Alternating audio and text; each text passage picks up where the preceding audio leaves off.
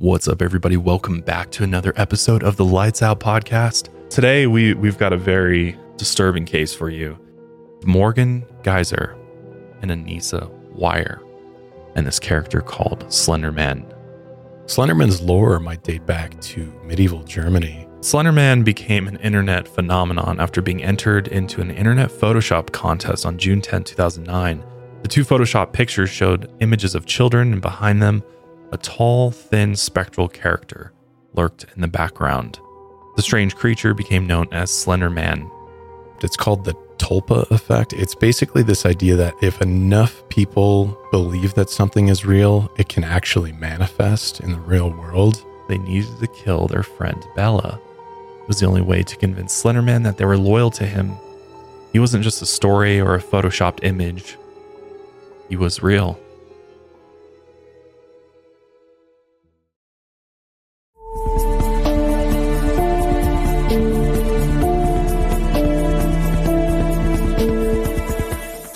Light out. Everybody. What's up, everybody? Welcome back to another episode of the Lights Out podcast. I'm your host, Josh. I'm joined in the studio by my co host, Austin. What's Hey, up, man? how's it going? Could be better, actually. Oh, yeah? Yeah, I have a quick little story. Sure. So, I was just in DC last week uh, for the National Center for Missing Exploited Children's gala. And I come home back to the airport. I go to my truck, which I left my truck at the airport garage, and my truck had been broken into. no way. Yeah. And uh, what happened was, is they apparently targeted my truck because it's, you know, trucks are uh, it's awesome. a hot commodity. It's a cool Yeah. truck, and uh, turns out it was the cartel. No way. Yeah, yeah. So the so obviously I had an officer come over. What they did was they popped off my driver's side handle, literally like pulled it clean off nearly, popped the entire lock out of it, got into the truck, disabled the horn and all of like the security features in it. Wow. And apparently this is a big problem at uh, Denver International Airport, which I thought it was safe inside of a lock, uh, You- the lot. So Yeah, you'd think that'd be the safest place to keep your car. No, right? apparently not. And so the cop came over. He's like, "Oh yeah, you know we've we've had dozens of trucks stolen."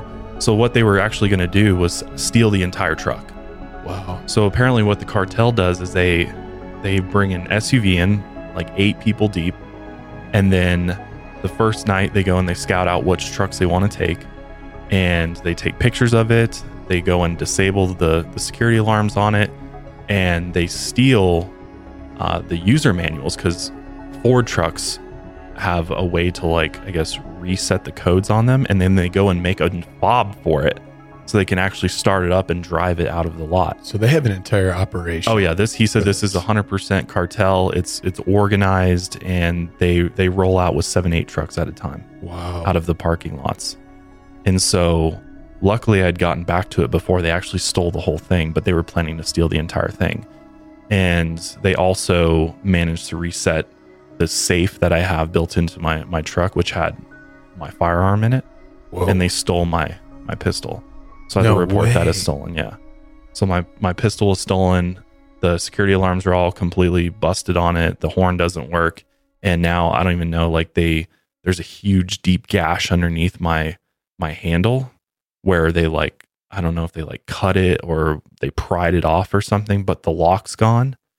So I don't even know what what they're gonna have to do. They're gonna have to replace the whole door, or if the handle just has to be replaced. Man, Denver Airport. Get so it together over there. No, I know. Yeah. And, and I was like, so you guys aren't able to stop this? And like, no, they literally just they roll in and then they drive all the vehicles right out. They knock down the little arm to the thing and they Wow. just uh-huh. drive right out and they're gone. Wow.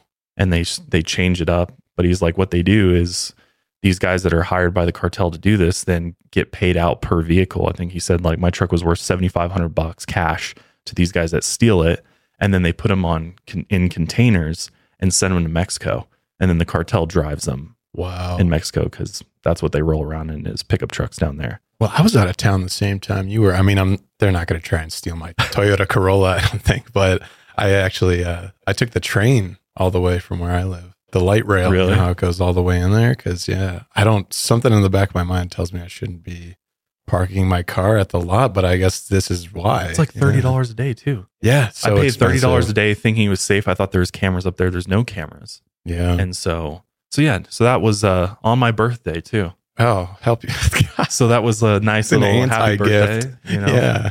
now you get, now I got to go uh, get my my truck fixed, and I don't even know how how what that's going to be like because the lock's gone. So I'm like, are you have to replace all the locks on the vehicle? Right. Like, Yeah. it's going to be a major pain. Man, well, sorry that happened. So, but otherwise, I'm do- I'm doing good. I'm I'm happy. I'm alive. It's just a material thing. True. Can be fixed. At least it wasn't gone. Had I gone, you know, been gone another day or two, the truck was likely gone. Is what the cop said, That would have been super sad. and Wow. that would be really shitty because, yeah. Uh, on the don't know what I'd do outside though, that. you did get to see DC for the first time. That was your first time there. it was my first time there. Yeah. yeah, it was really cool to see see all the monuments and stuff, and went to the the White House and go in the White House, but Yeah. I don't think they allow tours in there anymore, no, do they? I don't think. I think you can, but you have to like go through your senator and and Oh, it's this whole process. You have to get a background check and like it's a whole month. I was I was a thing. kid and it was pre 9/11 and I actually got to do a tour. I think I was like 7 years old or something, but I actually got to go inside the White Oh, that's House. cool. Yeah. It's a lot smaller than it looks. Yeah, it is. It's like, I mean, it's still a big house, hmm but it's definitely not like this sprawling palace situation. It's like Yeah. very much just like a I also thought it was kind of goofy in there. It's it's like here's the red room and Yeah. the green room, and they have all this.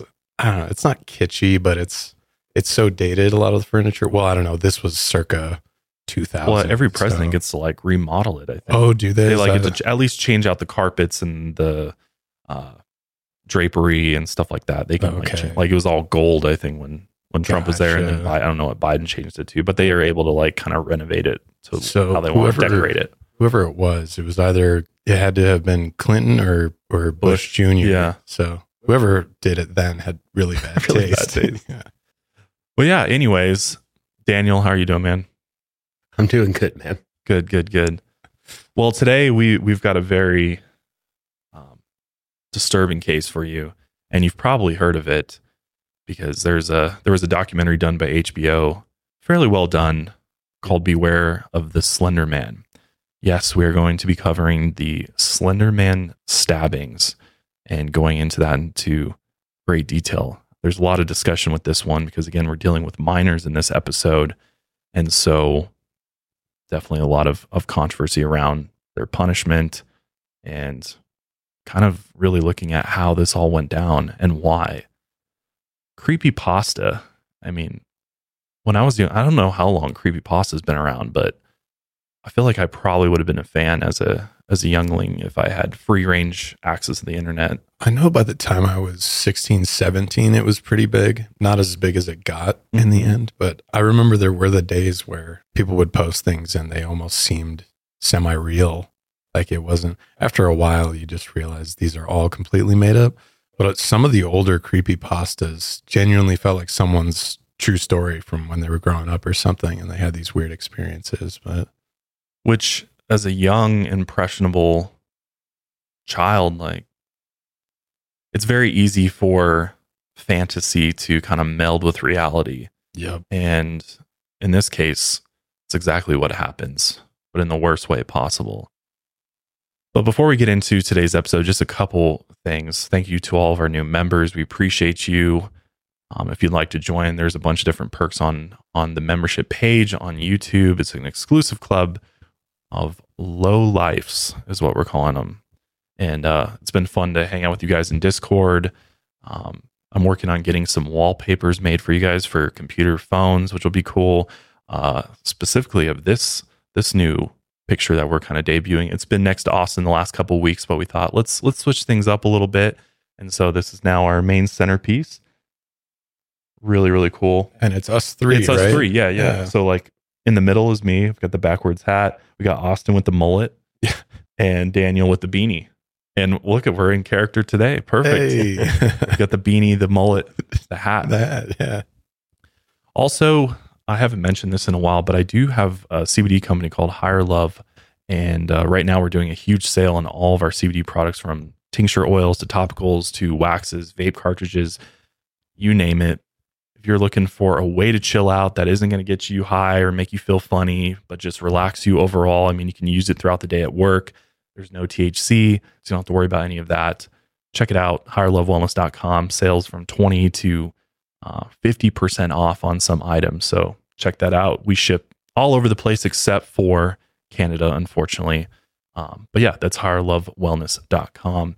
With that out of the way, shall we jump in to the Slenderman stabbings? So, to start things off, we're going to give you some background on the two teens that are at the center of this case, and that is Morgan Geyser and Anissa Weier. So, Morgan Geyser was a surprise baby. She was born May 16, 2002, and she became the light of her mother's world. Even as a toddler, she always marched to the beat of her own drum, and from a young age, she didn't care what others thought of her. This was impressive for a young girl since many kids usually worry about how their friends see them. I know I did. And her mother had supported Morgan's differences. But as time went on, she realized that these differences weren't always positive, there was something off about her. Morgan didn't react to things the same way that other kids reacted. For example, her mother remembered watching Bambi with Morgan for the first time, and I think we've all seen Bambi. Yep. Honestly, a pretty heartbreaking movie. Yeah. Starts it off pretty rough. Pretty rough. Yeah. Because most young children are scared and sad when Bambi's mother gets shot by the hunter. And as Bambi scrambles to shelter, the crack of a rifle rings out. And in the end, his mother doesn't make it. And most kids bawl their eyes out at this scene. But instead, Morgan just yelled at Bambi to run faster and save himself. And according to her parents, she didn't shed a single tear the entire movie. This was the first sign that maybe something might have been off with Morgan. As she got older, she became obsessed with darker things. As the online world opened up to her in her preteen years, she became obsessed with this creature known as Slenderman, a tall, faceless ghoul that had become a meme on the internet. She was so obsessed that she would show her parents some of the stories and videos online. Her mother wasn't thrilled about her interest, but really didn't see a bigger problem then. It never crossed her mind that Morgan thought that this internet sensation, Slenderman, was actually real. A lot of kids are fascinated with horror characters like Freddy, Jason, or Michael Myers. I mean, I'm sure all of us have had characters that we liked in the horror genre. I loved Michael Myers. That was, Michael Myers was was my yours. favorite. Yeah. He terrified me. I loved all the movies when I was a kid, but I wasn't really allowed to watch them. So I kind of had to sneak them when they showed them on AMC late at night. Yeah. Chucky was uh Oh, yeah. was one of my Child's Play. favorites. I don't know why. That's I've always classic. just had this fascination with dolls, hence why I have Yeah. Annabelle in here now. Yeah. I just there's something about it that's always creeped me out. And then obviously it was Oh, when I read that book for the first time as a as a kid, I was like, oh, terrified of, of clowns for a while. But at first, and as a parent, it's just your kid enjoying things, right? Like, there's no, nec- it's not necessarily reason to raise an alarm and be like, oh, my kid's going to do what these characters do, or is going to go down this dark road as a result of consuming this kind of content.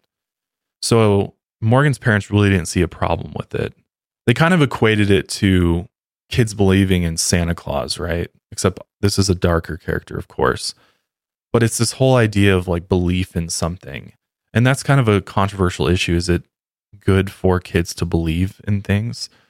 Like even Santa Claus or the Easter Bunny or the Tooth Fairy? I think because does that lend to them also believing into characters or ideas that maybe don't have uh you know light and fluffy outcome to them or something that they're associated with I think for most kids, it just sparks the imagination Right, a little bit. right. And after a certain point, you realize that no, like Santa Claus isn't real. So I don't know. I was pretty young when I, it's always like an older sibling who, who drops that bomb. But I don't think it's damaging in any way to believe in Santa Claus. I think it's more just fun. And yeah. gets well it's like all kids do it Yeah.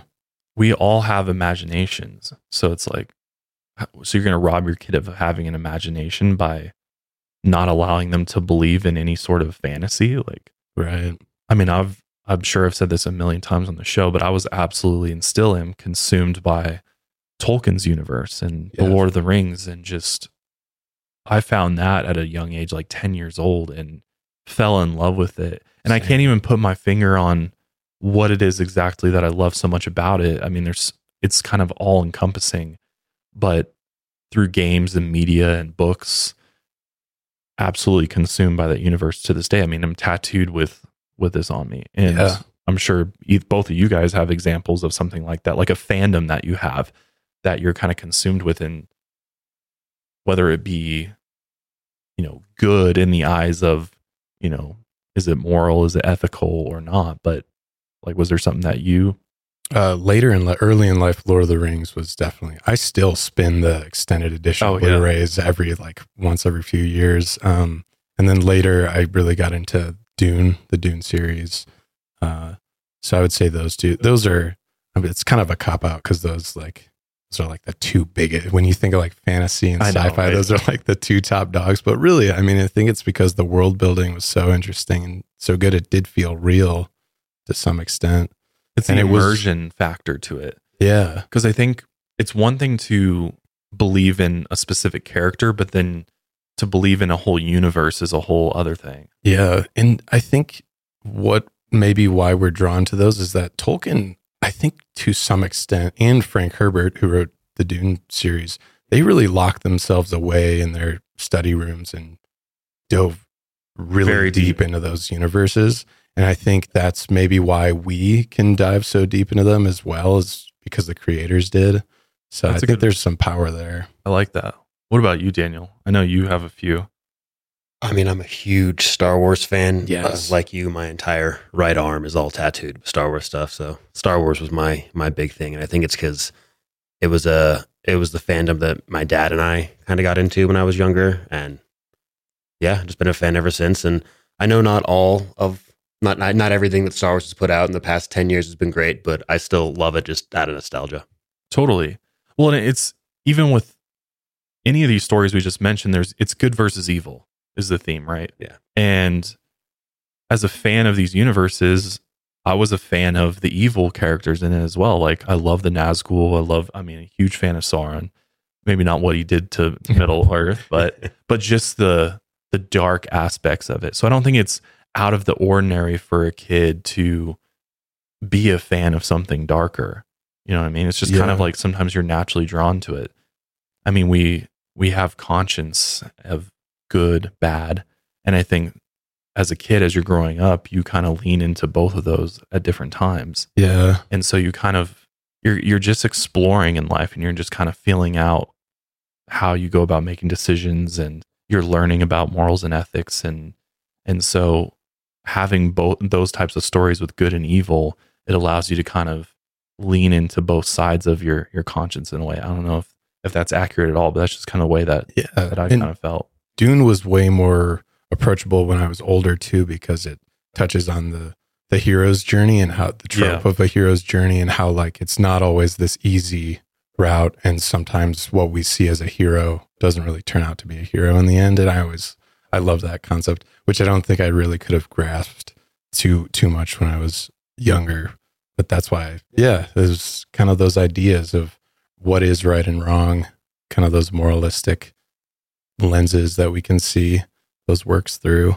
And They're it, powerful. Yeah, it is. And like media shouldn't be the only thing that's giving you that information as a child. Obviously, your parents play the largest role in teaching you right from wrong For sure. And guiding you in the right way. And if they see you start, you know, kind of only going down one path and you're never coming back to the other side, then as a parent, that should be a cause for concern, in my opinion, of like, okay, she's only going down this road. I haven't seen her come back to this side in a while. And it sounds like from an early age, Morgan was just kind of gravitated to to the darkness in a sense.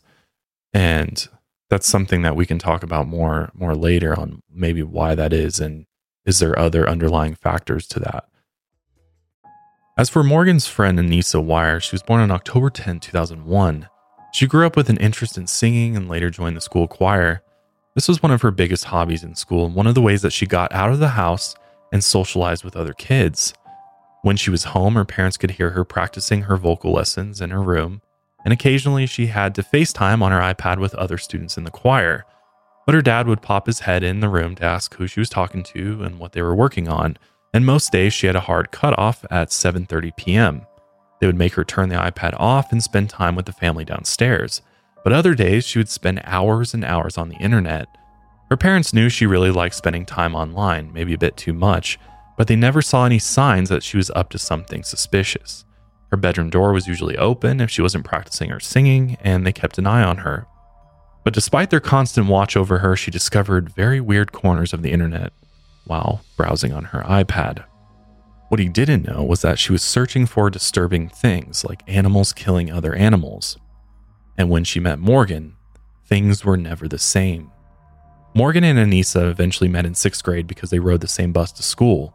Morgan's parents were happy that Morgan had finally made a close friend in the quiet neighborhood of Waukesha, Wisconsin. She had struggled making friends, so they were pretty happy to see Morgan socializing. But they didn't realize that her new best friend shared the same obsession with the Slender Man. They were just happy that Morgan wasn't lonely anymore. The two girls would spend their evenings sharing videos online.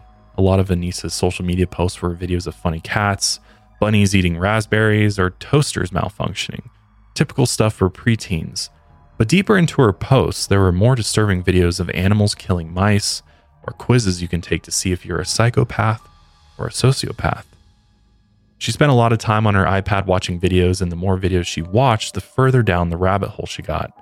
Her fifth grade teacher noticed she couldn't connect with other kids at school, and every few weeks she would start crying in the middle of class because the other kids were being mean to her.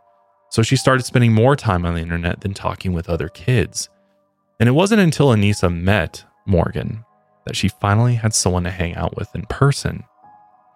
It didn't take long for them to both realize that they had the same obsessions with scary things on the internet, especially Slender Man, and they spent a lot of time talking about him and the horrific things he did to children.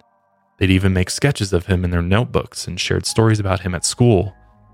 And they both saw him like a strange, imaginary friend. They also saw the internet as a place where they fit in with others like them. Through most of school, Morgan only had one other friend named Peyton Leitner. Her friends called her Bella. Morgan had known Bella since kindergarten and they had been good friends since fourth grade. Before they knew each other, Bella had seen Morgan sitting alone in fourth grade by herself with no one to talk to, so she went over and sat next to her. This small gesture meant the world to Morgan. Ever since then, Bella was one of Morgan's only friends besides Anissa. It didn't take long before all three of them started hanging out together. But Bella wasn't into the same stuff that Morgan and Anissa were. And she also thought that Anissa was cruel. Bella knew about Slenderman, but she didn't really have any interest in him like the other two, because it scared her. But she supported Morgan's hobbies because they were friends, and she had no idea the crazy theories and plans they talked about in secret behind her back. Even though they were all friends, Morgan and Anissa had made a special private connection that Bella was never a part of. And it all revolved around the stranger, darker side of the internet and this character called Slenderman. I'm sure many of you out there know exactly who Slenderman is. You've probably seen him, you've run across him. I mean, there's been plenty of internet created horror characters. Another one that made the rounds a few years ago, Momo. Oh yeah, I'm sure you saw Momo. Mhm. Honestly, Momo scares me more than Slenderman. that face. Yeah. Yeah, terrifying. just you know trying to slenderman reminds me a lot of the strangers movie the Oh, mask that they yep. wear kind of they kind of mm-hmm. look like especially from afar they're kind of just that blank white Nothing there. face yeah. there but slenderman became an internet phenomenon after being entered into an internet photoshop contest on june 10 2009 the contest asked users to create the best paranormal image they could Eric Knudsen later submitted two black and white images, also known by his handle Victor Surge. The two Photoshop pictures showed images of children, and behind them, a tall, thin, spectral character lurked in the background. The strange creature became known as Slender Man, and his image spread across the internet not long after. And a bunch of different users started making different interpretations of him. And he can be found in posts across Tumblr, DeviantArt, YouTube, and 4chan's paranormal board. Slenderman's lore might date back to medieval Germany in the legend of Der Grossman. In the 16th century, legend has it that the Tall Man, as he was known, stalked a village in southwest Germany near the Black Forest. Parents of the young villagers warned their children not to go near the forest since this was where the tall man lived. Or if they stayed up too late, the man would come and take them away. This reminds me a lot of La Llorona. It was almost like a tactic hmm. to keep their kids in line a little bit, like go to bed on time. Or you know, it's Can I get a visit? yeah, exactly. The children who dared venture into the forest rarely returned home. The tall man would lure them deep into the trees by whispering voices in their heads. If the children caught a glimpse of Der Grossman, they would see he was incredibly tall and thin, which made him blend in with the trees of the Black Forest. If they ever looked up at his head, they would notice he had no facial features at all, and sometimes multiple arms grew from his chest like tree branches. Sometimes he had no hands on the end, and his arms were more like tentacles. The only children who safely returned from the forest were children who went straight home and confessed what they had done to their parents. In some versions of the tale, once they were in the forest, they never returned home at all. He would end up chasing them through the trees until he eventually caught them with his multiple arms, and no one knows what he would do to the children since none of the captured victims ever survived to actually tell the tale. But it's believed generally that this old German folktale of Der Grossman went on to inspire the modern Slenderman. Sure sounds like it. And I think it's important to note like this idea of using kind of horror paranormal creatures to to scare children into doing the right thing has been going on since virtually the beginning Ages. of time. Yeah. I mean, you look at Krampus, you look at all Yes, these yeah. other, you know, sort of cryptid creatures and and paranormal and Brothers Grimm and Hansel and Gretel and all these, Yeah. these stories of kids encountering these evil beings and creatures throughout And adventures and You'll probably cross that bridge with Holly eventually, where Yeah. you're just like, look, I can't logically explain why you have to go to bed. You just need to, or else some, something's going to snatch you. or the boogeyman. yeah, there you go. Slenderman's kind of like the boogeyman. Yeah, he's a modern day boogeyman. Yeah. Yeah. Only 10 days after Eric Knudsen releases images of Slenderman in 2009, the figure also started showing up in online videos. And that's where things take a turn when you, people start creating the videos. And nowadays with technology, the videos look sometimes Real. very real. Yeah. And it's honestly pretty scary. Like some of the, the videos that are out there of Slenderman, I'm not going to lie, are pretty creepy. It's always like people running and he's just, you Yeah. barely get a glimpse of him or something. Or he's just like in a window somewhere. But one of the most famous was a web series called Marble Hornets, posted on June 20th, 2009. The story follows a young film school student who stumbles on Slenderman while filming his first feature length film project. In only three years, the channel got 250,000 subscribers and 55 million views. Several more series were inspired by the story, including Everyman Hybrid and Tribe 12. But soon there was countless videos of Slenderman sightings that were posted weekly around the world and they were often shot like found footage horror movies. And Slenderman can be seen in the background stalking children. There was also a video game called Slender, The Eight Pages, in 2012. And in the game, you're stalked by Slenderman as you gather lost pages of art scattered around a foggy forest. The more pages you get, the thicker the fog becomes, and the faster Slenderman stalks you. This internet monster even made it to the silver screen in 2018 in the movie Slenderman. As Slenderman's popularity spread, creepypastas about him also went viral at the peak of his popularity. For those who don't know, we've mentioned this at the beginning. Creepypasta is basically just a popular horror story that gets copied and pasted across the internet over and over. And as it spreads, other users often tweak the story and add to it. But it's really written in kind of this like first person point of the view most of the time, where it's Yeah. like people experiencing Yep. the entity or, or creature. So it feels more real. Right. These creepy pastas about Slenderman eventually reached Morgan and Anissa, and they became obsessed with reading different horror stories on Creepypasta Wiki website. Slenderman constantly changes depending on who's telling the story, but mostly they all have similar descriptions. And I kind of told you a little bit about what he looks like. He's a very tall, thin figure between 6 to 14 feet. He's always wearing that black suit, it seems like. He doesn't have a face, which is, I think partly what makes him so creepy, and his skin is blank white. And he rarely ever speaks, but when he does, it's usually through telepathy. He's known to stalk his prey, which are often young kids. And in fan made photos and videos, he can be seen hiding in dark forests, stalking playgrounds, scaling walls, and sneaking into bedrooms at night.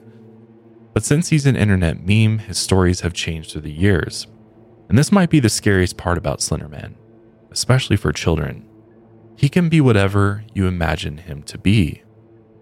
He is literally the modern day boogeyman. And for Anissa and Morgan, the Slenderman was a collection of everything that they feared. Anissa believed he quietly stalked his prey and read their minds. When he was ready to attack, his slimy tendrils would explode from his back and wrap around his victim's neck. Some theories suggest that the mythos of Slenderman is brought on by this concept. It's called the Tulpa effect. Have you ever heard of this? I haven't heard of the Tulpa effect. What's that? I'll try and give it to you in layman's terms, but the idea stems from Buddhist ideology. But the effect, it's basically this idea that if enough people believe that something is real, it can actually manifest in the real world. That's the general gist of, of what the Weird. Tulpa You know what this effect is. reminds me of? Have you ever seen the movie The Empty Man? No? Oh, have you seen it? No, You haven't seen The Empty Man? no. Oh man. Don't you guys think they should watch that movie? so that's I'm pretty sure that is a depiction exactly of what Tulpa is. oh, really? Yeah, so it's like it's this entity that a bunch of people sort of believe in and bring to life. It ends up being like kind of like a cult, but it's weird because there's a scene of I think it's like in the Tibetan mountains, and the, the- track. it's like the skeleton that is the empty man. I believe I could be wrong, but people like pilgrimage up to it to him, and like crazy shit happens and there's this whole group of people that all believe in the power of this empty man, but they've essentially manifest this entity um, to life. That has to be inspired by so Tulpa. I think that's exactly Yeah. what it is. But honestly, one of the best horror movies I've seen in recent years. Really? Yeah, I mean, it's I don't even know it's necessarily horror. It's more probably more thriller than horror movie, but Okay. creepy, very right, good, very well out. done. You guys would like it. And it tracks if you're saying it was in the Tibetan Yeah, mountains. Tibetan you know, mountains and Buddhist yeah. ideology. yeah, kind I think that's exactly what it's based on. gotcha. A tulpa exists in a shared mind and it has its own identity and autonomy. And they're entities that are just strictly generated in the mind.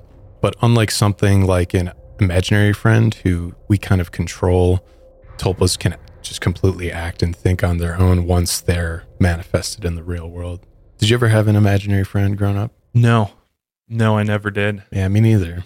Danny? No. Yeah. No. No, no, I never thing. went went went there for some reason, and I would I would assume that people that have imaginary friends sometimes don't have as many real, Real. human friends, and I mean I could be wrong on that, but yeah, I never never like had an imaginary friend. I knew people that did, like, oh yeah, this is my imaginary friend. I'm like, cool, can't Yeah. Don't see them. Yeah. yeah Like- sorry. I mean, I was friends with like my toys. Like I would, my, Oh, my toys yeah. would have names, and like they were my quote unquote friends, but uh, at Yeah, least they were yeah. tangible. I guess. Same, Yeah. yeah. That I- yeah, I guess that kind of counts. But I did too. I had the same thing. But so if you could tie that into kind of Morgan and Anissa, they're obviously not the most popular kids in school. They don't have many friends. So, you know, tying this back into this kind of imaginary friend concept, but the difference with tulpas is that they are their own entities in the end of the day. It's like when in the writing world they say that if you can create a character good enough and it feels like its own person, the story just writes itself by the end of it. I know kind of Tarantino talks about that in his movies where he's like the last act should kind of write itself because once you get all these characters manifested and they feel genuine enough, it should kind of just lead the way. So it's in it's in that kind of vein. But in the case of a tulpa, it's not a demonic possession, dissociative identity disorder, or a psychotic break. Hmm. It is just its own thing in the ideology. And in the case of Slenderman, as his popularity grew, so many people believed that he was real that the theory goes that maybe he did manifest, you know, in some Mhm. way. Um, for some it wasn't just an internet meme anymore. It was a, a real creature that you come across in your everyday life. So you, could you attribute this to a lot of cryptids out there, like people who believe in Bigfoot? That is kind of in the same vein. Which yeah. um, there is some physical evidence and some other stuff that backs the existence of Bigfoot up. Yeah, not saying that it's just like this manifested made up creature necessarily, but I think a lot of people look at that as that's an example of of Tulpa, yeah. Tulpa effect of get like, enough people to believe in this thing, it becomes real. Yeah, or really any, I mean, any cryptid for that matter would basically be. But it, it is a little bit different because a lot of the cryptids are based on real life, actually existing creatures, or they're like hybrids and things like that. So right. maybe that's not a great example, but Yeah, and since this is, I think that is the one big difference. Is this was more like an internet meme, which I don't think we've ever seen any cryptids just come from the internet. You know, Mm. It's interesting though. I was just I was just looking up Tulpa while you were explaining uh, what it is, and apparently modern practitioners use the term tulpamancers for themselves. oh, Yeah, I know people do it. and, like they sit in a room and they generally just try and manifest things into reality. It's this willed imaginary friend which practitioners consider to be sentient and relatively independent. And modern practitioners predominantly consider tulpas to be a psychological entity versus a paranormal concept. Which is That makes sense. Yeah, I could see that. It's a product product of the mind, right? Wow. So then it comes down to do you believe you can manifest things with your mind and like how powerful can you will things into existence? And that's a whole nother, it's like, you know, more of a theological. If I had that power, I'd just I'd quit my job and I'd just start willing things into existence constantly. Because then, I mean, that leads you to like the law of attraction and everything else. It's yes. like, you know, do you believe in the law of attraction? Uh, no, but I think that the positivity that comes from that mindset is kind of how you get what you want. If you set a goal for yourself and you just believe that these things will happen, I think just that positive mindset. It's the like leads you foundation you need to Yeah. work towards accomplishing your goal and Because I think at the end of the day, you have to and do the work. act on it. Yeah. Sure, sure. Interesting. Tulpa, the Tulpa effect, though. Tulpa, I'd very never, interesting concept. I had never heard of it until this case. Sentient imaginary friend conjured up through thought. For Morgan and Anissa, they began to believe that Slender Man was a strange guardian angel. He was the Grim Reaper, but with a gentle heart. He could be violent, but also merciful. Some stories they read even mentioned Slenderman watching over the children and protecting them from harm, even though it seemed like he was stalking them. The two girls might have seen Slenderman as just another lonely friend, but the idea of a friendly predator isn't anything new. Everyone knows the medieval story of the Pied Piper, right? He eventually lures all of the children out of town and into a secret chamber in the mountainside, never to be seen again. He's a character that's been depicted in different ways through the centuries, and people argue over whether he's good or evil. The story of a mysterious character haunting children is an old tale because there's something universal about it. And Morgan and Anissa were sucked into this idea of a real boogeyman watching their every move, especially because they were children. But their fears stemmed from reality. Morgan would see things in the news where predators captured kids and did terrible things to them. She saw that there were real boogeymen out there in the world, and Morgan struggled with separating fantasy from reality like most kids do, but to a much more extreme level. Kids are already open to the idea of fantasy characters existing in real life, like Santa Claus, a tooth fairy, or even a monster under your bed. But Morgan believed in Slenderman on a whole different level. He wasn't just a story or a photoshopped image, he was real. After becoming friends and bonding over their obsession with Slenderman, Morgan told Anissa that she had seen Slenderman when she was only five years old. This wasn't just a spooky story. Morgan genuinely believed she saw him and that he even haunted her dreams. Morgan believed that when Slenderman stalked his prey, he could infiltrate his victims' dreams, and his victims can see him when no one else does. Even though Slenderman scared Anissa and Morgan, something about his paranormal powers excited them. They became obsessed with the idea that Slenderman might be some sort of dark and twisted guardian angel out there. So they dug deeper and deeper into the creepy pastas and the Slenderman lore. Anissa eventually believed that Slenderman had these things called proxies, which were his servants. Morgan convinced Anissa that they should try to become the Slenderman's proxies. And Anissa agreed, but she asked how they could make it happen. And sometime in December of 2013, Morgan had an idea. She told Anissa they needed to kill their friend Bella. It was the only way to convince Slenderman that they were loyal to him. At first, the idea was only a sick fantasy that they talked about in private.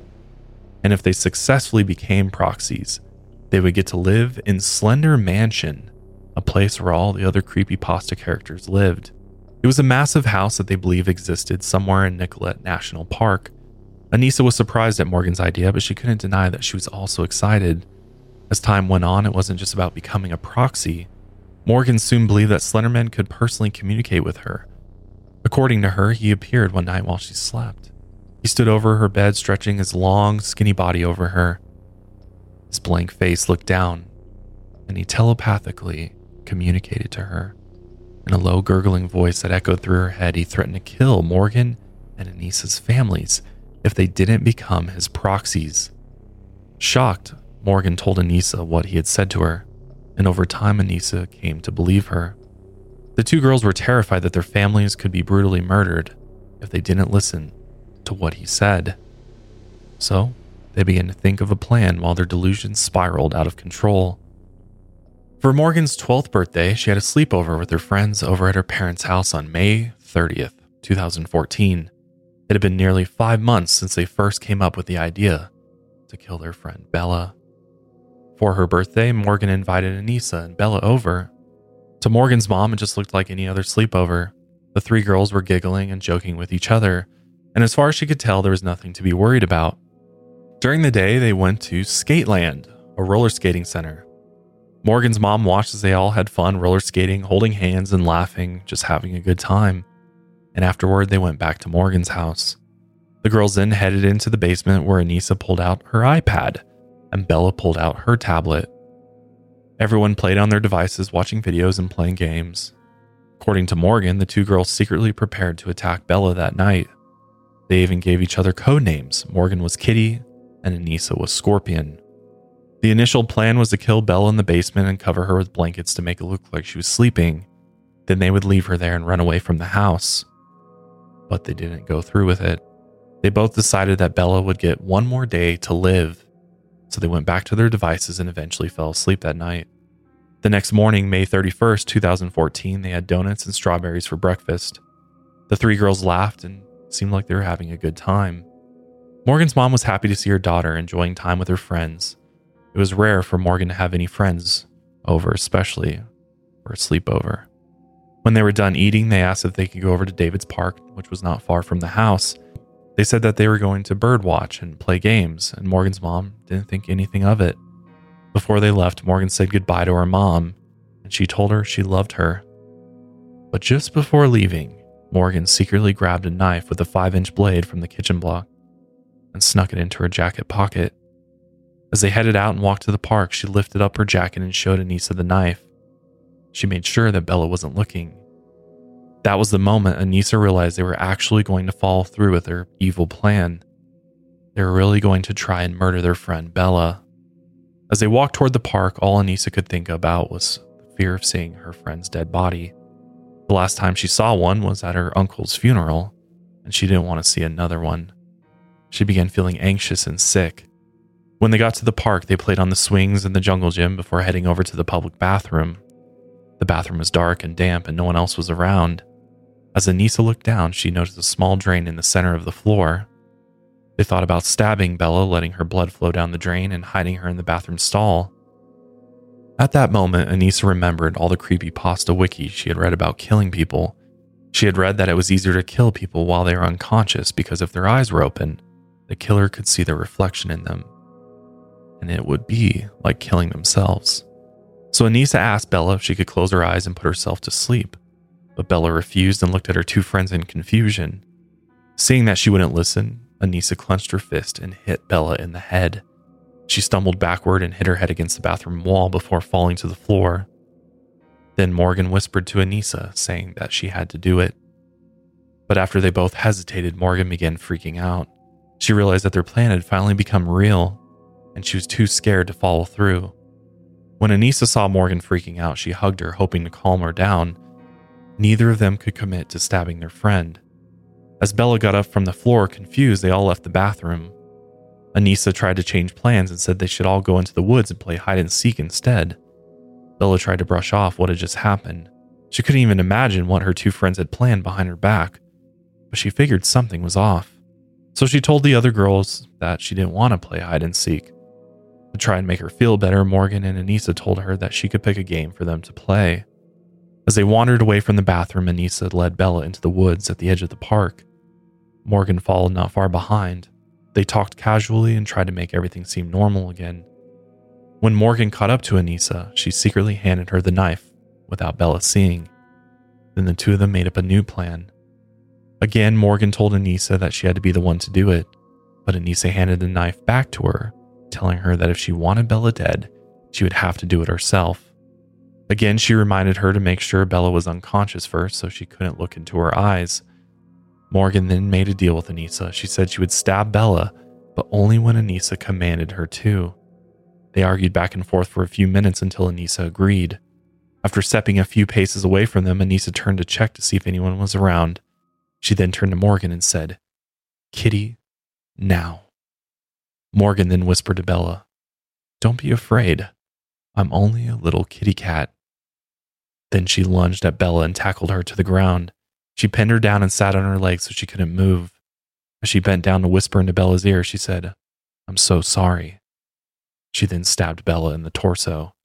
Over and over, Morgan stabbed Bella 19 times across her body. As she was doing it, she thought it didn't feel like anything when the knife pierced the skin. She said it felt like air as she pulled the knife out of the wounds and stabbed her again. Bella screamed, I trusted you. And after several stab wounds, she whispered, I hate you. As Morgan kept stabbing her, she began to fade and she kept saying, I can't see, I can't see. But during the entire attack, Bella never lost consciousness. After Morgan finished stabbing her, she stood up and looked down at her friend covered in blood lying in the dirt. Anissa then grabbed Bella's legs and began dragging her from the road deeper into the woods. When she let go, Anissa began to feel guilty, and she told Bella to lie down and keep quiet so she wouldn't lose blood as quickly. Then she lied, promising Bella they would go and get help. But instead, they just abandoned her and left her to slowly die in the woods, and the two girls took off running as fast as they could. The plan was to run as far as possible until they reached the Slenderman mansion and then Nicolet Forest. But they didn't realize that the forest was nearly 240 miles away. They would never make it. After a while, Anissa began to second guess everything. Her legs grew tired, and she began crying. All she wanted to do was call her mom and tell her everything that had happened. But Morgan stopped and told her that she would spend the rest of her life in prison if she did that. She even told her they might be executed for what they did. After that, Anissa fell to the ground crying and she began blaming Morgan for everything. Then Morgan started to cry along with her, which surprised Anissa because Morgan rarely cried. The two girls then just sat in the woods together for a while, just crying. After a moment, Morgan said, Slenderman, if you're listening, help us. She thought that they might have become proxies after stabbing Bella, and he might help them now, like a guardian angel. But of course, nothing happened. During all of this, Bella, bleeding out in the woods, somehow found the strength to crawl out. She made it to the edge of David's park and found the closest road, where she was spotted by a man on a bicycle. I can only imagine what that cyclist saw and how he felt when he saw Bella crawl out of the woods. And so he called the police. Here's audio from that call. One one.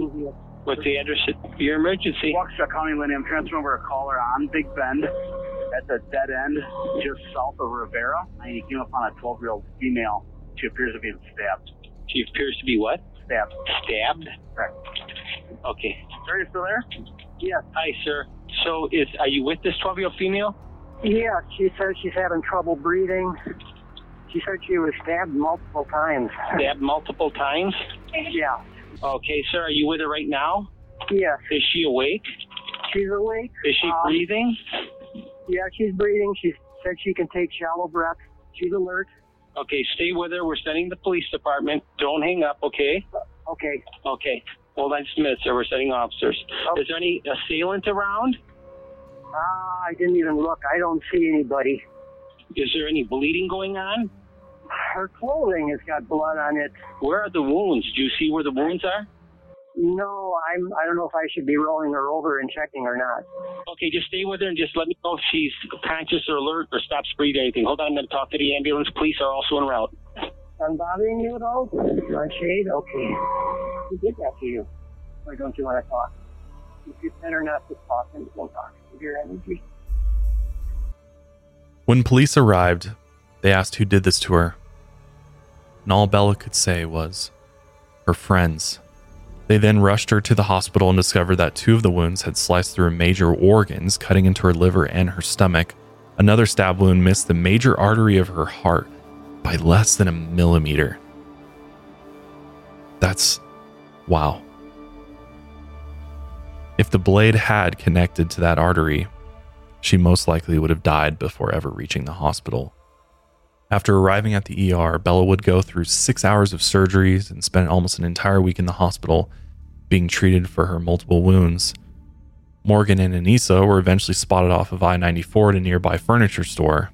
They had walked almost five miles before giving up, and the two of them clearly looked suspicious since they were both covered in dark, red blood.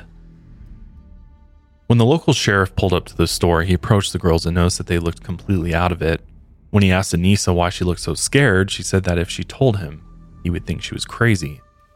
He then searched their bag and found a kitchen knife covered in blood. He then brought both of the girls back to the station for questioning. And at the police station, the two girls were interrogated separately without their parents or an attorney present, and both were very open about what had happened. Here are some of those clips from their interrogations. Just a heads up, the audio isn't great. So if you're listening on audio platform, maybe check out the video on Spotify or YouTube because we do have subtitles. Will I regret giving you this information later? You know, this information was used to try to get you some help so we you don't have to hear those screams and don't have to worry about hurting anybody anymore. Okay. That's the goal here, okay? So we got to figure out how we're going to do that. So the, isn't the wall over by PDQ? You know where that's at? Mm-hmm. Or you think that's when you went to? Sure, I don't know. You don't know? Is there anything else you remember that was around there? No, I just remember that we went forward and forward and forward, and then we passed a bunch of buildings. We went through downtown Waukesha. We went everywhere, and actually, we were singing the whole time. We took turns singing songs to each other. We were surprisingly calm, actually. It was like we hadn't just killed someone, or thought that we killed someone or stabbed someone. It was. So how did you guys, did you guys get a ride from anybody or you guys just kept walking? No, we got we got there by ourselves. Do you remember walking around the railroad tracks or a street? We walked across the railroad tracks one time, and we went we went into a few like ditches with with forests and trees. And I remember we tried to find Slender Man. Trying to think who? Slender. Who's Slender Man? He's um. Uh, this tall, faceless man who preys on children.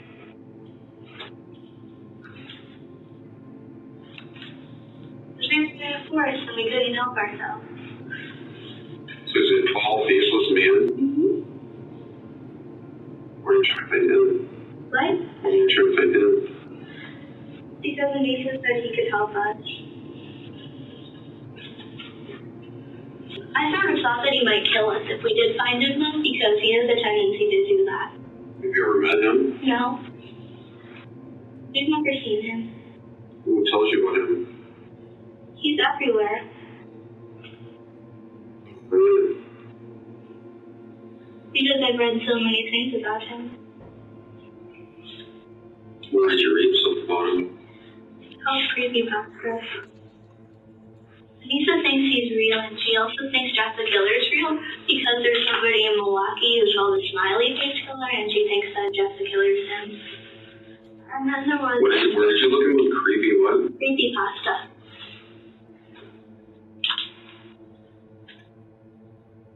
That's a website. Uh-huh. It's called Creepypasta Wikia. Wait, creepypasta.wikia dot dot something.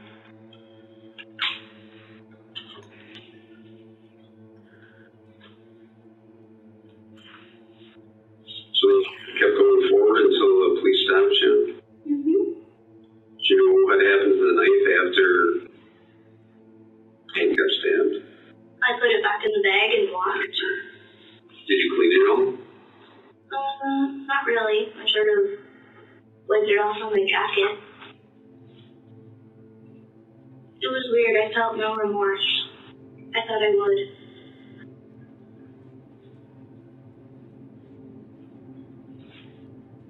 I still have this idea in my head that it was necessary. So mm-hmm. you, you didn't really, it was weird that you didn't feel remorse. I actually felt nothing. Anissa had me sing for her. But she said she was scared. And she wondered what we'd gotten ourselves into this time. So that was Morgan giving some initial words to the investigator. I do want to say, I, I think it's a major issue that police are investigating minors without a parent present Or a lawyer. or yeah. a lawyer at the very, you know, at least. I think it's taking advantage of their authority over them by making them feel like that's not an option Right. before they start talking to police. But I'm the the words I felt no remorse, I felt nothing is very chilling to hear come out of her mouth and I think lends to where she where she was at mentally Yeah. and just how deep into this they were. And she also mentioned she felt it was necessary. Mm-hmm. There was something necessary about what they were doing, which is also chilling. And they're telling the investigator about Slenderman like as if it's just a matter of fact, right? Yeah. Like, oh yeah, Slenderman. That's what we're doing this for. Yeah. He's this faceless man. After you stabbed uh, Payton, I don't really know. I figured that I'd get in trouble eventually, though. Because, um. Mommy always says that whatever you do catches up to you eventually. It did. you guys think about what happened to you? I did. Anissa didn't seem to think anything would happen. One time she said, Can we come home yet? And I said, No, we're gonna get arrested if we go. And then she said, Oh yeah, I forgot. Thanks, Morgan. And then I said, Okay. Be told, I wanted to be locked up so that I couldn't hurt her, but that time has passed and now I'm in here because we were careless. I knew this would happen. I knew we'd get in trouble. Well, we're just trying to sort this all out right now to figure out what all happened. So you wanted to get locked up so you would get in I don't want. I wanted to. I didn't really genuinely want to be locked up, but at one point I sort of did. Just. It seemed. So you decided a while ago that on the sleepover night that this In is what you December. Yeah. Why do you think it was your sleepover night that you're Because it was. We were all. We would all be together. It was a flawless plan, actually. I wanted to hurt people before, but they're not nice to me, so they deserve it. Okay. Why did you want to hurt her? because it was necessary. Why was it necessary? I don't know.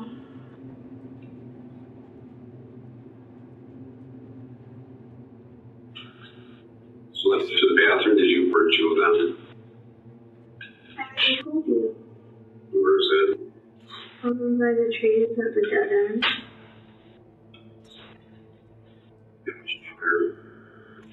Stabby, stab, stab, stab, stab. Hide and seek. What's that? I already told you.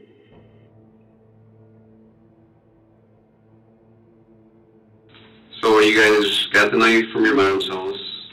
You guys ended up going to the park, Yeah, and then you guys went down by the woods. Why did you guys go over by the woods? because we knew what we had to do. We led her there and tricked her. Last thing she said was me to to me was, "I trusted you," and then she said, "I hate you."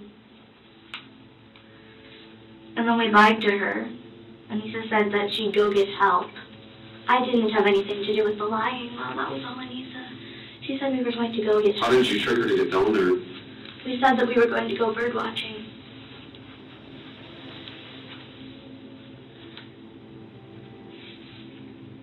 People who trust you become very gullible, and it was sort of sad.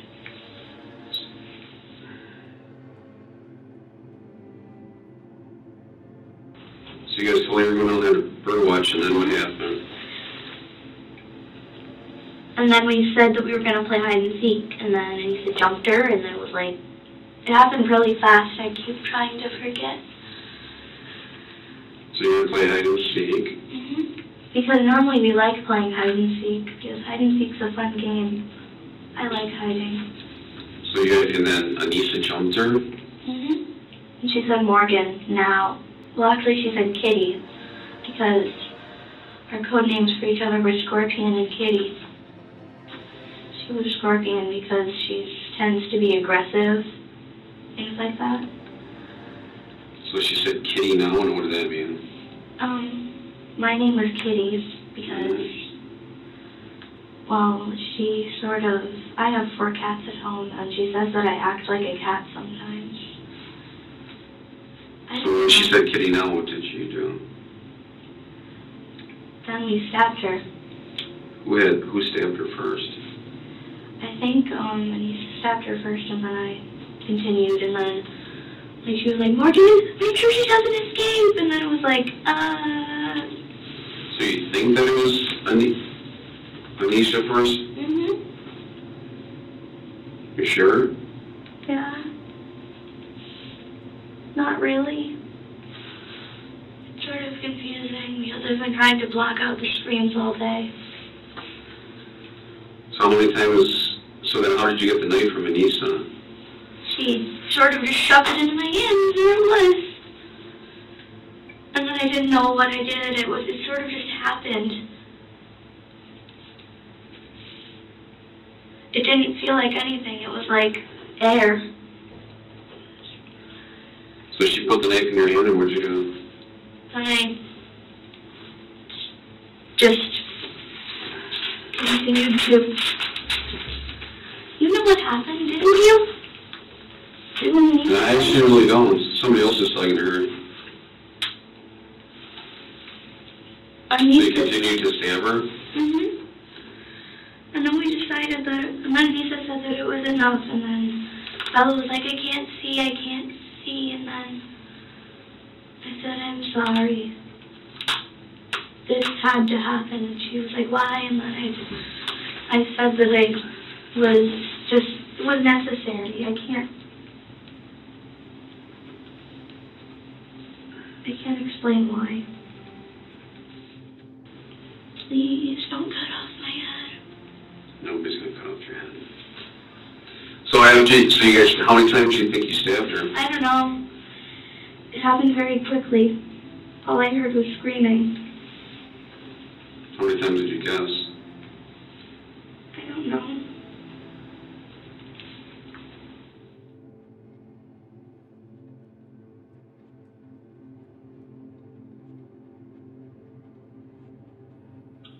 You see him in your dreams, or see him as? Oh, I've seen him in my dreams. but if you if he's shocking you, you see him in your dreams. Do you just see him when no one else does? Mean, you start to be affected by something that's called thunder sickness because of the sigma radiation. Say that one again. You start to get um, something that people call thunder sickness. It's, um, he's like following you or something because of the sigma radiation that he emits. Which is also like cameras don't work around me. What are your thoughts on Morgan's testimony there? Mm. Yeah, it's hard to say. Um, because it's interesting that she tries to pin it on Anissa, even though she's confessing everything. She still tries to say that Anissa stabbed her first. Like, I think she still has some concept of getting into trouble with the law. So I'm not sure why she's so open about everything else. But then she's like, no, it was Anissa who stabbed her first, and then I, I went ahead and did it too. Um, She's clearly intelligent. Yeah, Is is what I'm getting, especially there at the end. She's talking about EMF and radiation. I mean, these are intelligent teenagers. I mean, this is bringing me back to Nicholas Browning quite a bit. Oh, I think they're 12. and they're younger yeah. teenagers, yeah they're even younger and so by a few years but even even so they seem fairly mature for their age for a 12 year old hmm um i mean she speaks very well as far as like what what happened what they were doing and i just can't get over the the cold coldness of her voice whenever she's describing it, especially stabbing Yeah. it's there's she- no emotion there whatsoever of like that's our friend i mean this was their good friend like their only friend really She kept saying it was necessary. And then she's like, I've just tried to forget it. And there was like so much screaming, but she says it in such a plain voice. yeah i mean it's clearly so evident that they're just delusional absolutely delusional about what everything that just happened and really about their whole belief system in general and slenderman and that they really felt like they were doing something that had a real effect to it and it, the real effect was ultimately them getting arrested and and all of that but in their minds they really thought they were going to go see the slender man Yeah. and ultimately i mean or they're just doing a good job at using that as their excuse at this point. point and that's that's the hard part too is like do they really believe in this or is that just the excuse they're using to try and seem like they're you know they were just crazy and they wanted to but in actuality they were cold-blooded killers. They know what they were doing. Do you think like a 12 year old has the capacity to that's do that? the hard part. I mean that's the major major controversy there. And but then i but then you think you know i think everything can stem back to this idea of are people born evil or are they born good? And they develop this evil over time or it's always within them. And certain things bring it out of them i mean it's a whole whole other thing but Yeah. I think mental illness also has a play as we'll here. see Yeah. mental illness is definitely a major factor in this case but let's let's hear a little bit from anissa what she said And, um, this is about Morgan. She can be a little jumpy and like get off task and look around and forget what she's saying in the middle of a sentence a lot. Okay. Because, like, she says she hears voices too. But I just wanted to tell you. So, So we're aware of that. Maybe not to put off by that then. Okay. Well, thank you for telling me that. Okay. It's weighing a bit heavier on her than it is Morgan. i do think it's interesting that that's like one of the first things she says about morgan Yeah. is that she hears voices because do you think that they looked up consequences for this action? Like do you, do you think they looked up like what might happen if we get caught and From- arrested? And is there a way to play this in in a similar way that Nicholas did a horrible job at trying to play you know like the insanity card and I'm crazy and because it, it seems like that's an overarching theme among many of these types of cases. And I think it's also this a major misunderstanding of and I know I thought the same thing when I was younger too is like if you're crazy then they just put you in a hospital and you know that's a better punishment than being sent to prison for the rest of your life. And I almost wonder if they looked that up and read into that a little bit and hence why she's kind of saying this. Or is this all genuine her being just truthful about the situation? Yeah, that's a good question. I know that, you know, apparently when they were walking after they had committed the stabbing, Morgan does bring up, you know, Anissa kind of falls down crying and, and Morgan's like, we're going to go to prison if we don't just keep walking. We got to keep going to, you know, find the Slender mansion or whatever it was. But so she clearly knew that prison was uh, potential. And she even goes so far as to say, we might get executed for doing this. So I think at Yeah, least that's a good Morgan did understand that there were ramifications for doing something like this. Now, yeah, that's a good question. that I never really thought of that when Anissa is saying, you know, Morgan hears voices. Is she just letting them know that Morgan's a little maybe she's got something going on, or is she, yeah, is she playing into this like, okay, maybe we can play the insanity card? I don't know if a twelve year old can. I don't know. I guess that is a time when I don't know. I don't think you're you're capable of lying by then and and being a little conniving, but that would be quite a feat, I think, for a 12 year old to uh, try and play that card. I don't think it's out of the realm of possibility, though. I think at that age, you're, I mean, you're able to, depending on who you are, you're able to read at a high level, and they have the internet at their fingertips. I mean, they can look anything up, watch a video, and I think you can comprehend to some extent what's going on. My, the biggest question I have is, how did they not look at how far this forest was? Like, how did Yeah. they make such a big misjudgment there? Yeah. And that is the piece that brings me back to they're 12. They aren't able to really put everything together quite the same as, say, a 15 year old could, who's going to be turning 16, who can drive. You know, the development there, there is a big jump from 12 to 15, 16. Yeah. And maybe it's just the concept of distance didn't really make sense to them. Maybe they never realized like how far a mile is. They didn't realize maybe they've never walked, you know, a mile or multiple miles before. So maybe they just assumed that 240 miles was a walkable distance. But that to me is like a major question mark in my head of like why it seems like everything else is pretty understood. They seem to have some knowledge around what they did, the punishments, the consequences, but they made a major error when it comes to the distance at which they would have to go to get to Slenderman's mansion. Yeah. They're still clearly very naive and don't understand a lot of things. It's a good point. What else did Anissa have to say? So, did you think that you actually had to kill somebody to do it?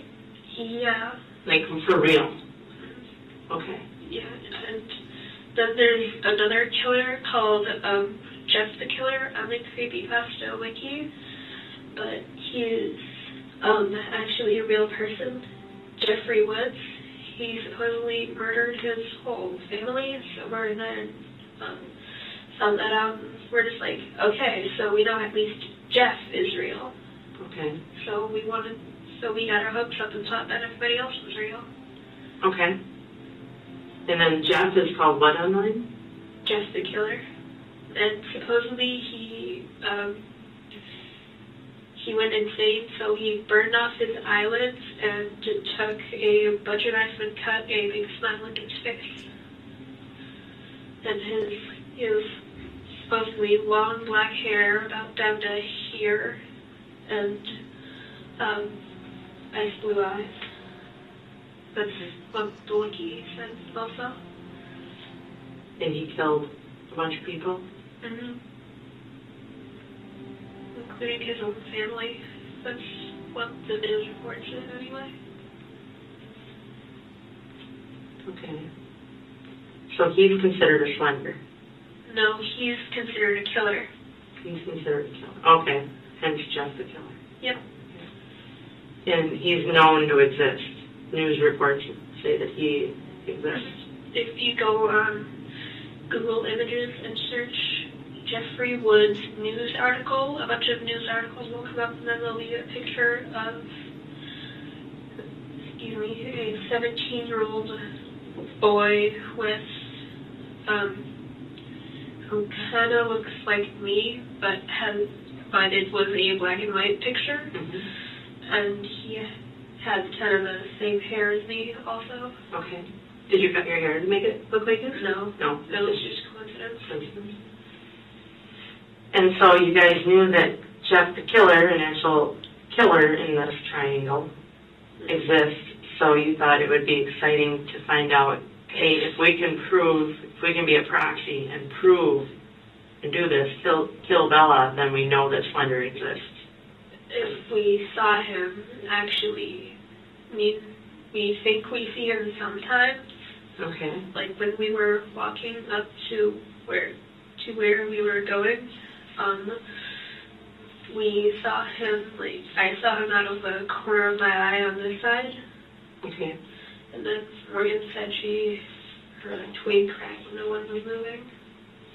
So today, after everything happened with Bella, when you guys were walking, you thought you saw Splendor as you were walking? This was after Morgan stabbed her. Okay. So you thought that possibly you would see the Slender? Mhm. Okay.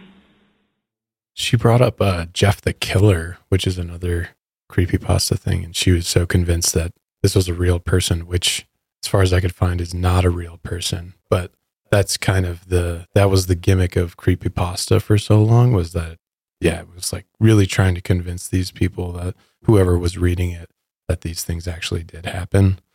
Um, so yeah, then she ties it into Slenderman. They're like, okay, well, if this exists and this is on creepypasta and this is in the same vein of things that we're already reading about, that must mean there must be truth to Slenderman as well, which I find fascinating. Yeah, and and your research skills as a 12 year old aren't great. I mean, she mentioned type in Jeffrey Woods, Google Images, and and I did as she was saying this, Yep. and there is an image of a boy that comes up, but it's linked back to there's no notable source that it Yep. goes back to. It goes back to blogs or other people talking about Jeff the Killer. Yeah. And it's just a picture of this young boy, but there is no Jeff Wood or Woods associated with being a killer or anything like that. The closest thing I found to it was a man named Jeffrey Lee Wood, and he is on death row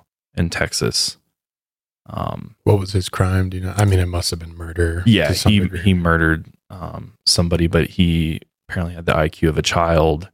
Mm. Um, so it's a very controversial um, death penalty case. But but yeah, I, I don't think it has any association with where Jeffrey the killer came from. So just it's completely made up. But because she found some images through Google, she's thinking it's legit, and and it's a real picture of a boy right. as far as we know. I mean, it honestly to me the image looks like uh, created on the computer or Photoshop or something like that. It doesn't even look like a real image, and there's only one of it. Yeah. one of this boy. Here's here's what else she had to say. Did you think that you guys killed Morgan? Um, Or I mean, uh, Pete, Bella? yeah. Um, I, at first Morgan said I should do it and that she didn't know what to do. So I hand, and I, so I handed her the knife that she brought with and, um, said, you do it, I'm too squeamish. And, um, she got the knife from her house. We asked her mom if we could play outside and her and her and her mom said, sure. So we went playing at the park, and then I said, hey, why don't we go take a long walk? So we wa- walked, and then there was this grove of trees that we went into, and then we were trying to play hide and seek in the trees to like distract her. So Morgan and I were also debating on who does the deed, and um, at first it was me, but like I said, I was too squeamish and said, no, you do it. So, um, Morgan said, whenever you want. So like I finally just had enough and said it now because I was starting to get a little freaked out. And then Morgan jumped on top of Bella and started stabbing her repeatedly, and that's when I turned around because I couldn't stand to see that. Okay. And then, um, the whole time, Payton was screaming and begging.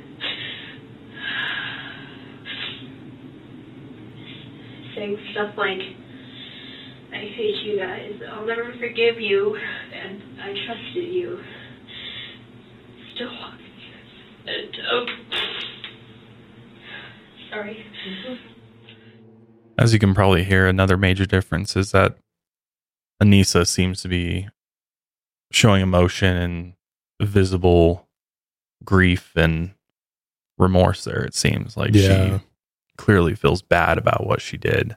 A much different demeanor than compared to Morgan. But from those clips, it does seem like she's shifting blame to Morgan. Yep. And like, oh, I was sort of guilty by association as opposed to being the one actually doing the deed. And it was really Morgan. Kind of seems like they're trying to shift the blame to each other Yeah. in each of their interrogations. Also, during the interrogation, officers checked Anissa's phone and found a goodbye letter to her mom. In the letter, she said that she hoped they would remember her for good things that she did and that she wasn't going to hurt anyone else. After the investigation, Morgan was charged with attempted first degree murder, and Anissa was charged with attempted second degree murder. Wisconsin law required that they both be tried as adults and face up to 65 years in prison, even though they were only 12 years old during the crime. Their lawyers argued that they should be tried as children in the juvenile justice system, where they would be released by the age of 18, but the court disagreed. So obviously, after there was a lot of light shed on this case, the big thing was psychiatry. Psychologists had to come in because, I mean, even if you just watched some of that and listening to the things that they were saying, there's probably, you know, it's clearly there were things to unpack mentally here. So when psychologists first made their statements in court, they determined that Anissa was not susceptible to schizotypal personality disorder. And the psychologists also believed that Anissa did not have traits of a psychopath or a sociopath.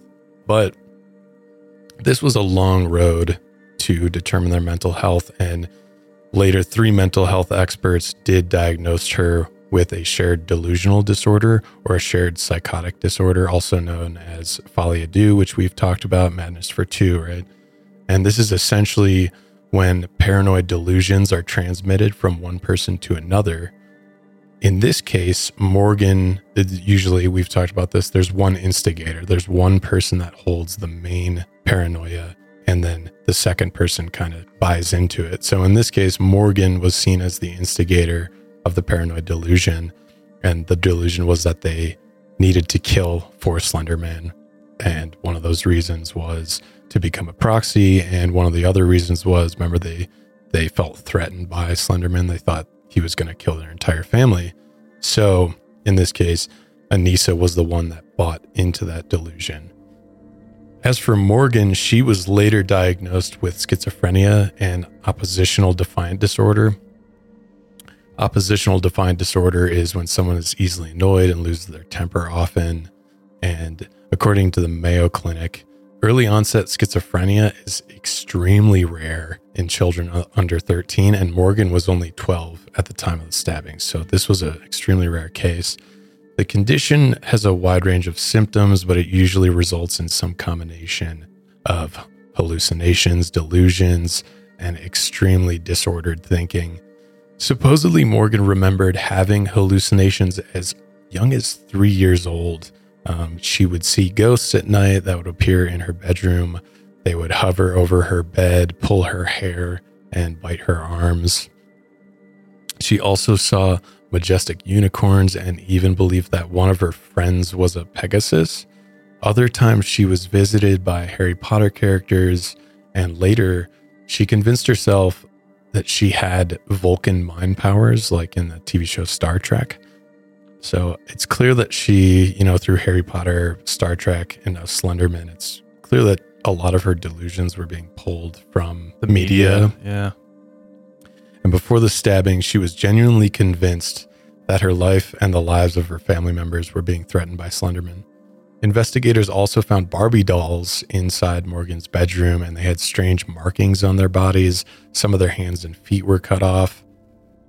In her notebooks, they found endless sketches of Slenderman and disturbing images that Morgan saw in her day to day life, especially images that she got from the internet. And in the end, they determined that she truly believed that Bella needed to be killed and that Slenderman had ordered her to do it. It was also later revealed that Morgan's dad, Matt, also had schizophrenia, and the illness is known to be genetic. Even though schizophrenia affects only 1% of the population, it's believed that it's 90% heritable, according to the National Institutes of Health. So it's a high chance that you can get it from a parent.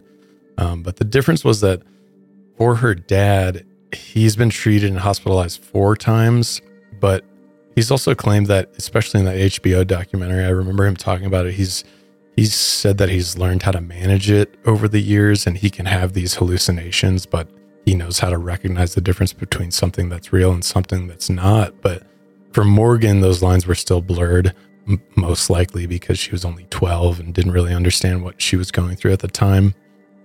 Um, and her parents worried that her time in jail would really only exacerbate this condition. And in the best case scenario, her parents desperately hoped she could go to a psychiatric facility. I'm just I'm blown away at the the thought that she was having hallucinations from basically Three years old. Yeah. birth it seems like Yeah. which her dad being schizophrenic i wonder but that's the thing too is like how do you know when to separate your child's imagination from actual hallucinations and know at what point you should probably seek out help for them I think that's why this case is so fascinating because those things seem to overlap. You know, how do you tell that difference between a kid just having a very creative imagination and something genuinely wrong? You know, that's tough. I wonder, as somebody who suffers from schizophrenia, if what he, if he ever thought in his mind, I'm sure he, he does now in hindsight, but now, now that she's been diagnosed with schizophrenia, if that's what was actually happening, as opposed to maybe at the time he just thought it was, you know, he didn't want to think that she could potentially have schizophrenia. Maybe he didn't know that it was something that she could inherit, but I mean, it's it's it's always easier to look at things in hindsight and be like, you know, should have could have done this, should have done that. Yeah. And there's, you know, She was also 12, which they even, the Mayo Clinic says, you know, under that's, 13, that's super rare. So extremely yeah, rare, they probably were like, there's no. I wonder if there's any rare cases of it starting even sooner, though. Right. Yeah. That's that's really, I mean, it's a giant mystery. Yeah. While in jail, Morgan was kept in a cell by herself. But while she was isolated, she knows her hallucinations kept her company. She spent a lot of her time constructing a dollhouse out of paper. She carefully tore small pieces of paper to make walls and furniture. She added tiny details to laptops and TVs, and each piece of furniture was unique and carefully designed. The hallucinations spoke with her throughout her stay in jail. Even after everything, Morgan still talked about how she loved Bella and still thought of her as a friend. And all she wanted was to keep her friends. But while in jail, it became even harder to socialize with anyone. Morgan and Anissa were only allowed visits by their parents once every two weeks. They couldn't visit with anyone else, especially each other. About a year after the stabbing, Payton had physically recovered from her wounds. She had spent a week in the hospital right after the stabbing, and it took several more months for her wounds to fully heal. Scars covered her body, and she still dealt with the emotional trauma of what had happened. Around the same time, the court determined that the crimes were violent, premeditated, and a personal offense. The judge had considered the age and brain development of the two girls, and he ordered that they should stay in adult court instead of juvenile court, which ah, I feel like I have to disagree with that in this case. Like, it's like why have a juvenile court if you're not if you're not going to use it? And and I guess reasons is the violent, you know, how violent the crime is. But even then, it's like it shouldn't just automatically push you into the adult court. Like that just seems very unfair and a complete waste of the juvenile court system. agreed. I don't know why they why they do that. And I I understand the severity of the crime, but and I don't want to you know treat it with brevity, but she didn't die. There was no murder victim here as as heavy as this case is, we do I think that should have been taken more into account as well. Um and yeah, like they did do something completely terrible, but I don't really understand. I it has to. It's probably has to do with state law. I'm assuming that they was keep them in adult court, and they had to be, they had to prove why they should be in juvenile court rather than the other way around, which you would think would be Yeah. standard. The whole system is just broken. I Yeah. mean, just a lot of it just doesn't make any sense. And I feel like a lot of judges have too much power to, Yeah. to sway things one way or another. And it seems like it's not always just the evidence, it's perhaps how the judge feels about Yeah. the case, you know. Definitely. Both girls were kept in jail, but for Morgan, this didn't really bother her. At one point, she said she didn't want to go outside anymore anyway. Morgan was later moved to a state hospital where she volunteered to take antipsychotic medication. Anissa was held in the county jail for juveniles. So they're being held in juvenile jail, and yet they're being tried in adult court. Right. Make that make sense. hmm Meanwhile, the woods where Bella was stabbed was cleared out and leveled. In 2017, about three years after the stabbings, Anissa pled guilty to being a party to attempted second degree homicide. A jury then found her not guilty due to mental disease or defect. However, she was sentenced to 25 years to life, involving at least three years of locked confinement and involuntary treatment in a state psychiatric institute. She was also required to have communal supervision until age 37. Morgan accepted a plea deal and agreed to be evaluated by psychiatrists to determine how long she should be placed in a mental hospital. She later pled guilty, but was also found not guilty by reason of mental disease or defect in 2018. She was then given the maximum sentence of 40 years to life in a state hospital. She would also have to have at least three years locked confinement, in addition to involuntary treatment in a state psychiatric institute until complete resolution of her symptoms, or until age 53, whichever came first, which is the fact that the, the court systems are, are literally saying until complete resolution of your symptoms. Like, obviously, your symptoms, and maybe that just means management of the symptoms, but as we've seen in other cases, like the Vince Li case, where they said they completely resolved the the disease Yeah. basically and then released him is just wild to me that they're saying things like this. And it seems like that verbiage can be interpreted. Yeah, interpreted different Yeah. ways. This would then be followed by continued communal supervision, periodic reevaluations with possible reinstitution and further treatment as needed. She would have the opportunity to petition for her release, but would remain under institutional care for the duration of her sentence. She was then placed in Winnebago Mental Health Institute, making her the youngest patient there. When Anissa was 19, she appealed to the court to be released from the state hospital, and it was determined that she was still diagnosed with post traumatic stress disorder, major depression, and personality disorder, but the doctor said she no longer had a psychotic or delusional disorder. In the letter she wrote, she said, quote, I am sorry and deeply regretful for the agony and pain and fear I have caused not only to Payton and her family, Payton being Bella, but my community as well. I take full responsibility for my actions. She also said, quote, I hate my actions on May 31st, but through countless hours of therapy, I no longer hate myself for them. She then went on to promise to comply with any and all rules that the court and her treatment team would give her. One of her last statements was, quote, I'm not saying I'm done growing, changing, evolving, or adapting. I just can't do it here anymore. And then on July 1st, 2021, Anissa was granted release under several conditions after spending over three years in a state hospital. She'd be under supervision until the age of 37, but she would live with her dad and wear a 24 hour GPS tracking device. She'd also have limited internet use and not be allowed on any social media platforms. One last condition was that she would take medication, go to counseling sessions weekly. She was officially released on September 13th, 2021. As for Morgan, though, all of her later appeals were rejected. In August 2023, so very recently, she withdrew her latest petition for conditional release. Today, she's 21 years old and is still in Winnebago Mental Health Institute being treated for her conditions. As for Payton or Bella, she recently opened up about the stabbings. Even though the Slenderman was once the scariest thing to her friends, her friends became the scariest thing to her after the stabbing. She had never felt such a deep sense of betrayal at such an early age, but she has slowly learned to recover. She has friends again, but she keeps them at a safe distance. And when she thinks of her wounds, she says that her scars are just another part of her now, and hopefully they'll fade with time. As of 2022, she said the attack inspired her to go into the medical field, and she is now in med school. And after everything, she said that even if she ever met Morgan face to face again, she would thank her.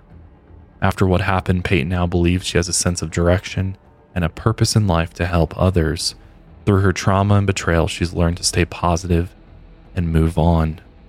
Go Payton. That's the best possible outcome, I think, from Yeah. this this scenario I agree. is to turn such a negative experience into positive and inspire hope and and change in your life and ultimately go on to help others. I love that. For many people, Slenderman is just a scary meme that's fun to Photoshop into pictures, make creepy fan art or internet fan fiction stories to pass around to each other. But for Morgan and Anissa, Slenderman wasn't just a hobby. He was a ghoul that haunted their nightmares and manipulated the way they thought. He was a creature who threatened to kill their families. And ultimately, this is a story of two girls who struggled with separating fiction from reality. So many things to take away from from this case. It's hard to even know where to start. I know we were just talking before we started this podcast on a, a little off mic. We were talking about internet access, especially with Mhm. children. Internet literacy is is big. Um, how do we monitor that? How do we successfully teach younger children um, how to use the internet? Yeah. It's a huge, scary place, right?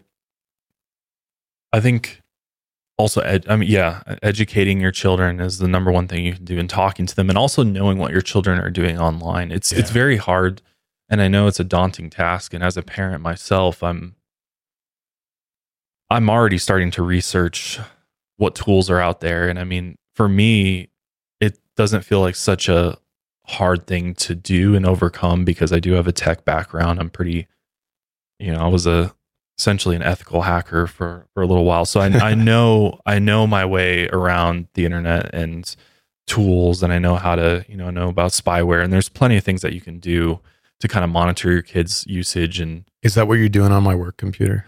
surprise, I I monitor everybody's work computers. No, not on not on that level. Well, you maybe. But yeah, you should be. yeah, I should be. I will after this.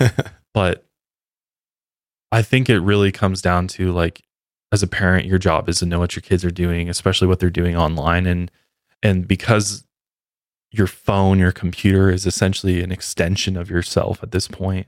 I mean, we're we're so close to the singularity where we merge with with technology and machine in, in a way that there is no separation from it anymore. It's you know the day that it's embedded into our skin and, and to our eyeballs. I mean, that's going to create a whole nother issue. But Yeah. this isn't a problem that's going away. It's a problem that's going to get worse and worse and worse. And I hope that more and more tools come out and there's ways to combat this because I think most of the issues that that happen, especially with with young children, stem from their internet usage. And it's so easy to be manipulated online. It's so easy to be taken advantage of by others online. I mean, it's the internet is a is a wonderful thing, but it's also created a world where people can be anonymous and pretend to be somebody that they're not.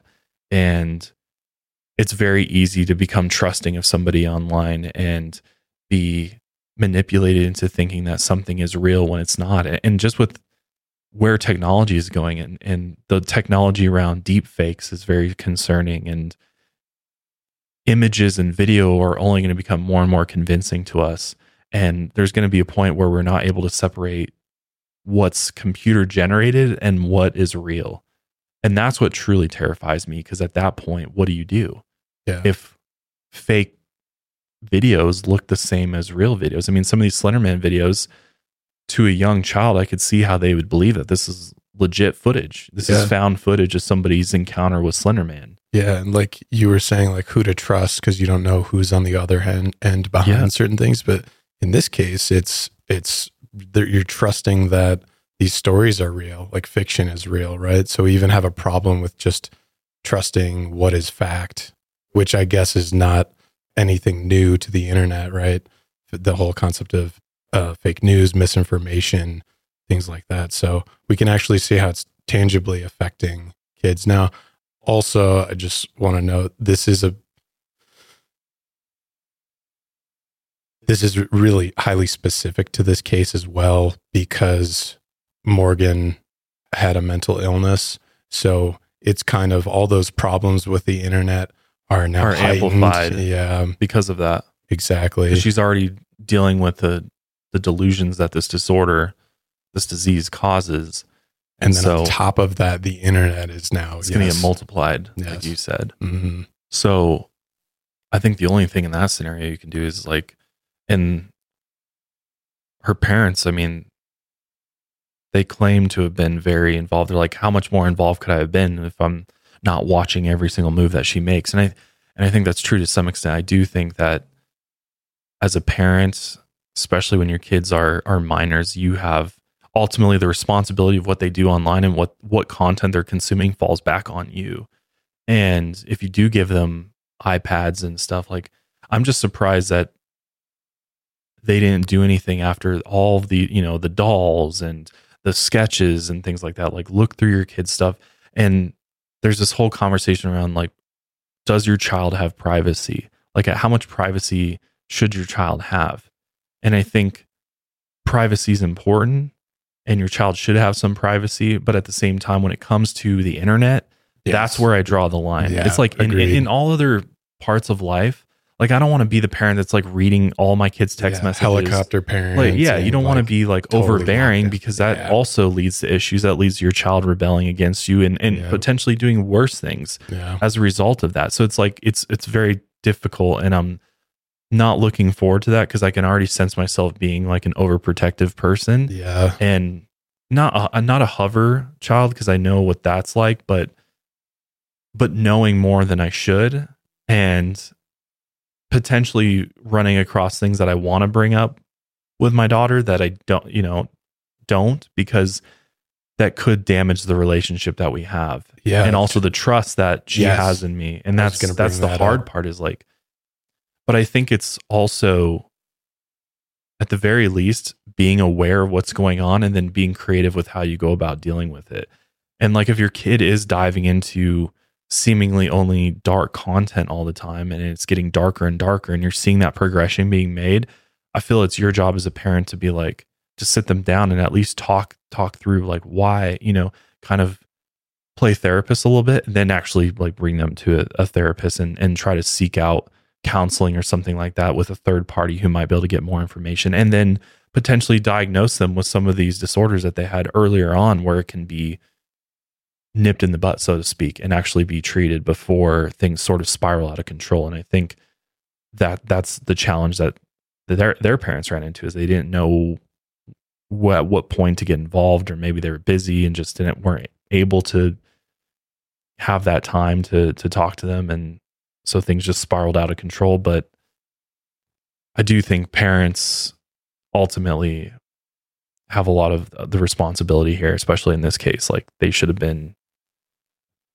at least at least talking to their kids about what they were looking at instead of just like brushing it off. Because i think i do believe personally that it, you go down that dark path the dark path only gets darker.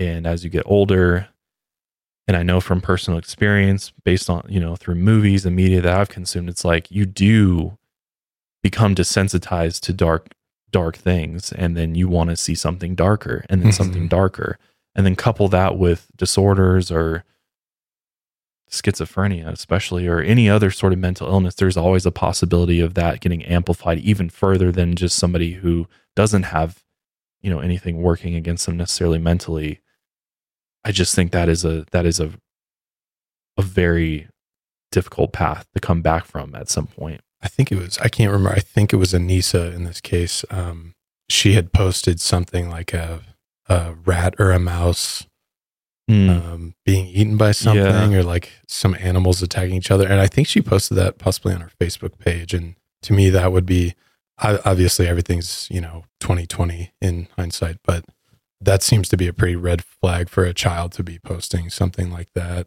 And yeah, I mean, that is just Is it just You know, curiosity though? Is it like yeah, and it's like the same thing. You watch a nature documentary, you'll come across animals attacking other animals. So it's like, I think it's just in hindsight that those things are more clear. But I also think um, trust seems to be a, a central theme in this case. And like you brought that up, especially with monitoring kids, uh, whatever. Now, I think we both agree that being a tyrant with your kids' internet usage is really good. But yeah, you do have to find that fine line because if my parents were just going through my text messages or something when I was, you know, a, a preteen, I think I got my phone when I was 12. And uh, yeah, if my parents were just going through all my text messages, that would certainly break trust. So I think it's a very fine line um, to weave between the relationship of parents and their kids. I think the other thing too is that there's no rating system for the internet. Right. Yeah. Like growing True. when we were growing up, movie was rated yeah, R. Right. Yeah. It's rated R. You can't get in. You can't see it. There's no other Mhm. way to see it other than going to the movie theater or getting my till older it- brother to go rent it. yeah, until it was released. And but to rent it, even you would Yeah. need an older person. Like you couldn't get. It was much harder to get access to content above your age level. And there was a whole reason that the, the that rating system was created. Right. There's Mhm. rated G, general audiences, PG, parental guidance, PG thirteen. You know, content that may not be suitable for children under the age of 13 and so you think they're 12 years old and they're consuming rated r content Yeah. at, at 12 years old and i think that really plays into it because i just don't think at that age you're you're mature enough your brain is developed enough to really be able to handle the seriousness of of that content and and truly wrap your mind around the the reality of it and the the consequences of those actions and things like that. It's it's it just becomes this kind of like you're fascinated sure you're curious sure but you're not able to fully understand the ramifications of of what that content is what what it does to you psychologically and and ultimately how it affects the people which it is about especially Yeah. the violent content right Yes. i mean rated r is what 17 and older or 18 Yeah. and older I think 17. 17 yeah. and older so No, I saw it as like a rite of passage when my parents allowed me. I think one of my first R rated movies was Saving Private Ryan. And I think I was maybe 13 or 14. I remember feeling sick to my stomach because that, that's a very brutal movie. Um, but I, or like The Matrix was one of the first like Mm. kind of more adult movies that I could see. But yeah, I was, I felt like I was breaking new ground. Like I was like, my parents finally see me mature enough to access something like this. And my internet, I don't know about your internet usage growing up. My internet usage, we had the, it was like the AOL family version. KOL. It- what is it? KOL What is KOL? kids online Oh, kids. on, yeah, oh, Yeah. yeah, that's what Yeah. it was called. Yeah, So sorry. it had its own own like program like exactly. web browser to access Yep, and, that it was- would monitor it would send emails to your parents Yep. with all the sites that you visited and it had like parental blocks that's something i do believe in though That's what I was on until I was like blocks 12. Yeah. like it's so and that's that's like number one step and obviously your kid will probably go elsewhere there's wi-fi everywhere and there there's they will probably figure out a way to do I, it I, once I found out I could just download Mozilla and go to that, I was like, okay, well, I'm just to bypass. but like AOL. now like on pretty much every every router that you buy now you know whatever is putting out your wi-fi you can set up your firewall to block content and Yeah. block specific websites and things like that so that's like what i plan to do is Oh, yeah. have parental blocks on just a category as a whole and then also it pings you if anybody tries to visit that i should do that for here at the office too because i would love to see I know I've seen Danny on some weird shit. but like the i think technology can be used to to combat some of these issues and i just think a lot of parents a don't want to fool around with it or b don't know how to do it and so ultimately they just don't do anything they give their kids free range access to everything and i think that's where you run into issues because i want to i wouldn't want my 12 year old kid to be on creepy pasta. Like, Nah.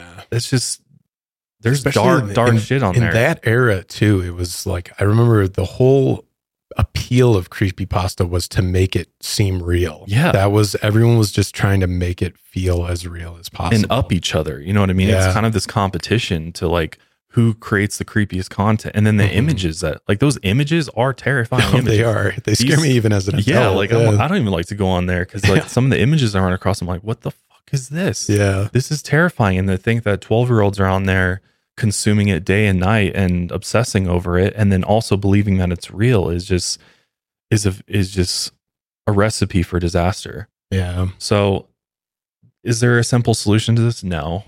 But I do think education, awareness, and also using the tools at your disposal. So many parents don't use the tools that, all of the phones and apps and everything else have built in parental controls, but parents just don't spend the time to do it and they don't, or they think that it's going to uh, negatively affect the relationship on their kids. And, I, and I'm thankful for doing what, what we do because it, I have so much knowledge around this subject and I have so much so many things I plan to share with my child and and help them understand from a young age and educate them as early on of like hey this is why you don't want to go there this is there this is the I think the biggest thing is telling your kids you can't do something and then not explaining to them why Yeah. and then they're like why aren't you why can't I go there and they don't understand because kids are smarter than you think and I think too many parents treat their kids like they're dumb or they don't I mean they were 12 years Anissa and Morgan are 12 years old. They seem fairly mature to me. And like, if you actually sat down and explained to them, like, hey, hey guys, like this is this is fiction, and showed them, like, got on the computer and did those Google searches of Jeff the Killer, and we're like, you see This how this doesn't real. like go to Yeah. anywhere. Like this is Mhm. made up, and and spent that time to really like kind of not not just shoot down their delusions, but actually kind of like prove to them that their delusions are are exactly that. That maybe we might have had a different outcome there. It intervened a little bit more. There wasn't enough intervention that happened from the parental side. And I'm not saying this to shame the parents because it's every what one thing I have learned as a parent is that you you have no right to shame any other parent for how they parent their kids because everybody's different. Everybody's got a different experience, and so by no means am I doing that. I'm just saying from my if this were me in my shoes, I would have tried to intervene in some way and tried to educate them on. I also think it's a gen- it might be a generational thing with you Totally. because you know, Yes. like we grew up with the internet and access to it, where maybe you know Anissa's and Morgan's parents they were a bit older, so they just didn't really, maybe just they didn't understand what could ha- what could go wrong, and obviously this is like basically worst case scenario. You would Yeah. never think that even even of all the disturbing content on the internet, having it actually manifest into a, a physical problem is is another thing as well. So yeah, maybe it was just a generational thing. They didn't really understand. I don't know. I could give them the benefit of the doubt on that one. Yeah, and I mean, thank God this one turned out with a positive ending to it, and she survived. I mean, to be stabbed that many times and and not die is honestly a miracle. Incredible. And to crawl And to forest. survive, she just went into survival mode, and I mean, tough. And now Really she's in med bro. school. Yeah, I mean, think that's the best case scenario. badass. here. Like Yeah. just big, big kudos to to Payton for for making it out of that situation, surviving, and going on to to now help people is is truly amazing. So, so yeah, I mean, we could go. I could go on and on about this all day. There's so many things to to talk about, but we're going to go ahead and wrap up things there. Let us know your thoughts on this. Do you think the the punishments were were just? Do you think they should have been tried in juvenile court? Definitely want to hear your your opinions as usual. Let us know in the comments if you're watching on YouTube, if you're on Spotify or any other platforms. Join us on YouTube. Um, YouTube is now becoming our favorite place to hang out with you guys and for those of you to consume the podcast. But otherwise, join us on social media Lights Out Casts, Instagram, TikTok, and Facebook. But we'll see you guys next time. Until then, lights out, everybody.